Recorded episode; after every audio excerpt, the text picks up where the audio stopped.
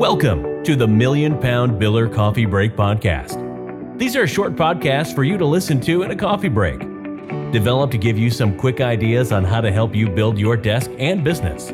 Now, over to Adrian Mansfield, the Million Pound Biller, for today's Coffee Break Podcast. Welcome to the Million Pound Biller Podcast.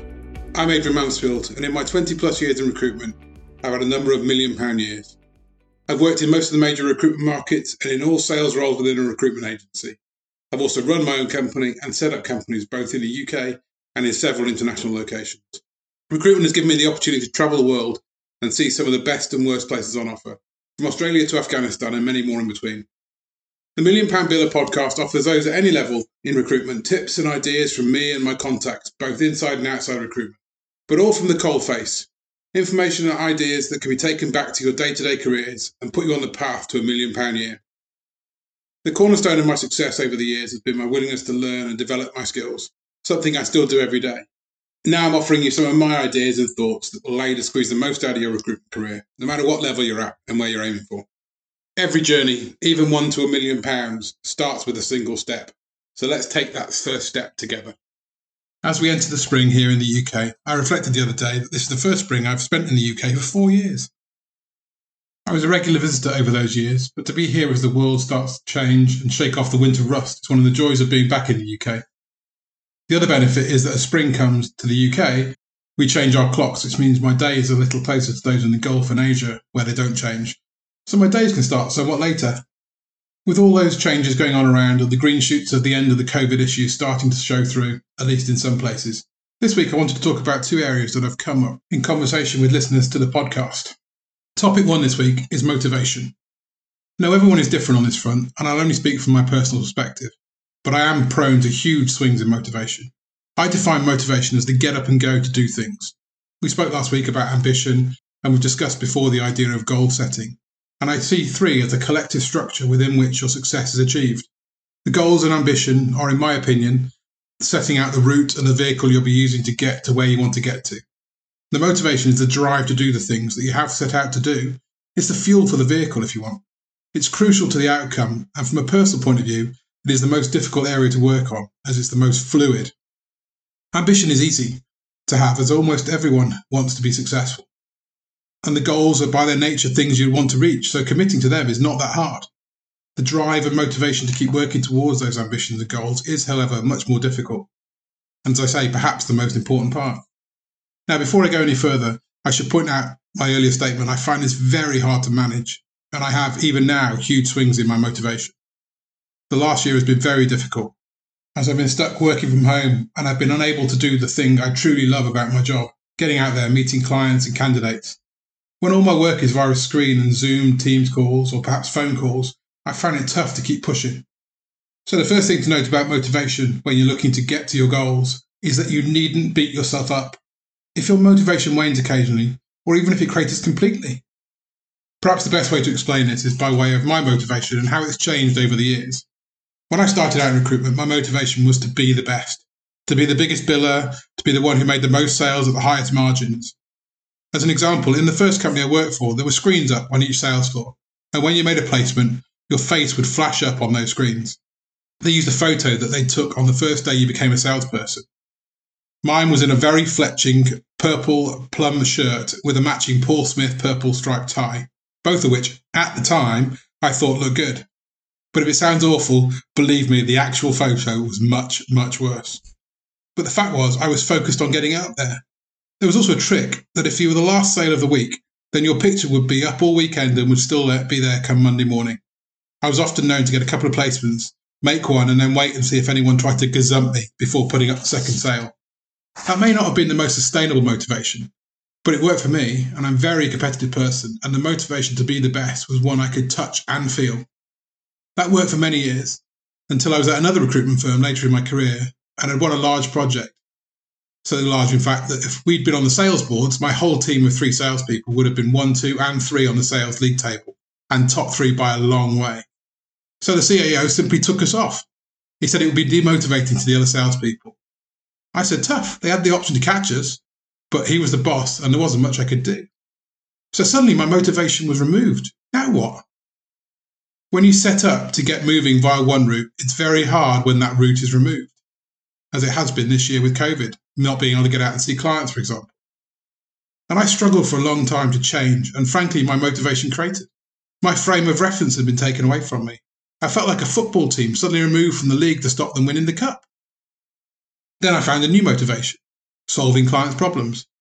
I focused on working with my clients to help them solve whatever staffing issues they had. That was now the new fuel in my vehicle, the new method to get me down the road to get my goals. Suddenly, I had a second route to motivation. More recently, I've added a few more ways to motivate me, such as going out of my comfort zone or setting high challenges and aiming to deliver, in effect, competing with myself.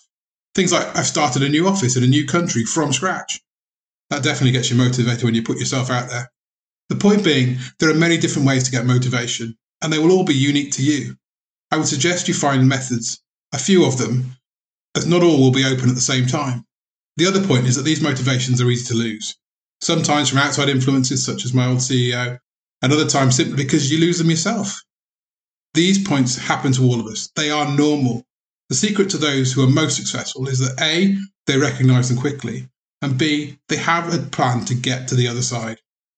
I've been lucky. I've always been very good at recognizing when I've lost my motivation. They aren't always, always as hard, easy to spot as when your CEO removes the league table status, but they are easy to spot when you know how. I find it much harder to find a route through, but that I too have solved over the years. And I have two processes that I use now. The first one is I go back to basics.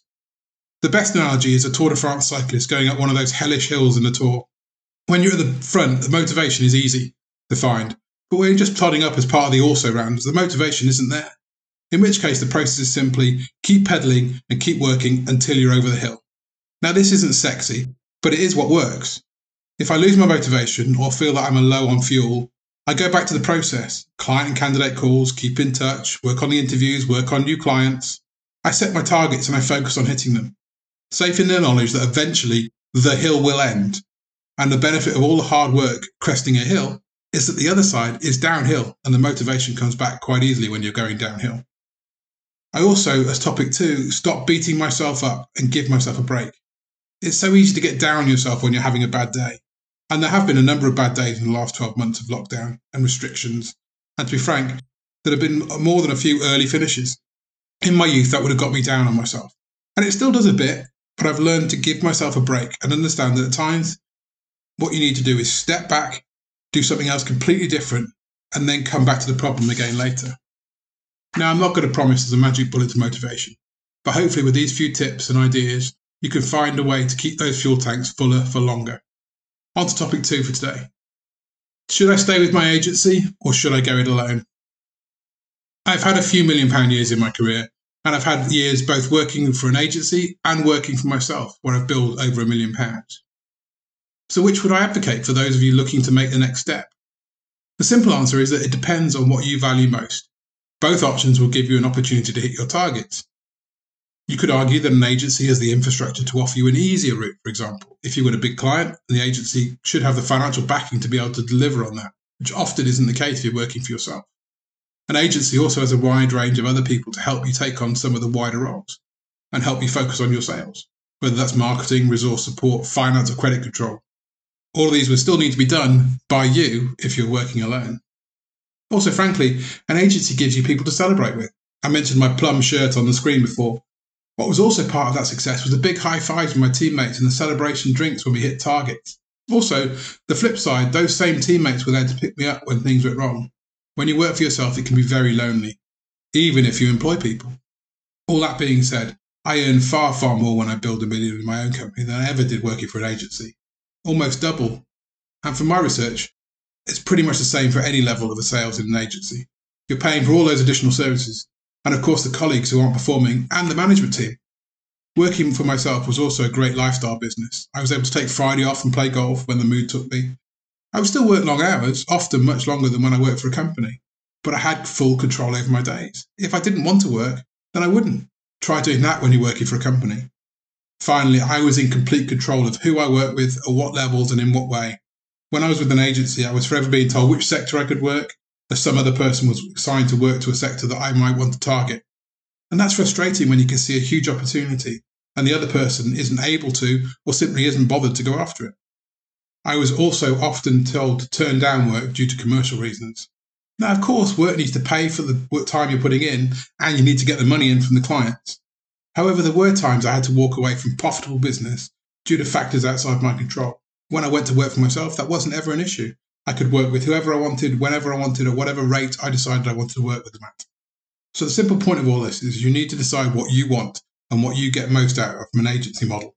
But take note, just because your current company doesn't offer all the good bits doesn't mean you're necessarily need to start up on your own. It may be that you just need to move company. I had a whale of a time running my own business, but it was also the worst time in my life when I had to close it. The key is to do whatever is best for you. There are a wide range of options open to you to be successful. You need to work on which ones are best for you and then back yourself to deliver. If you are thinking about starting up on your own, you can log into my website, adrian-mansfield.com, and we have got a few guides on how to start up your own company. I hope these topics have given you some food for thought for this week. As ever, if you want to discuss them, I'm on social media platforms at Million Pound Biller, or you can register to be part of our community at adrian-mansfield.com.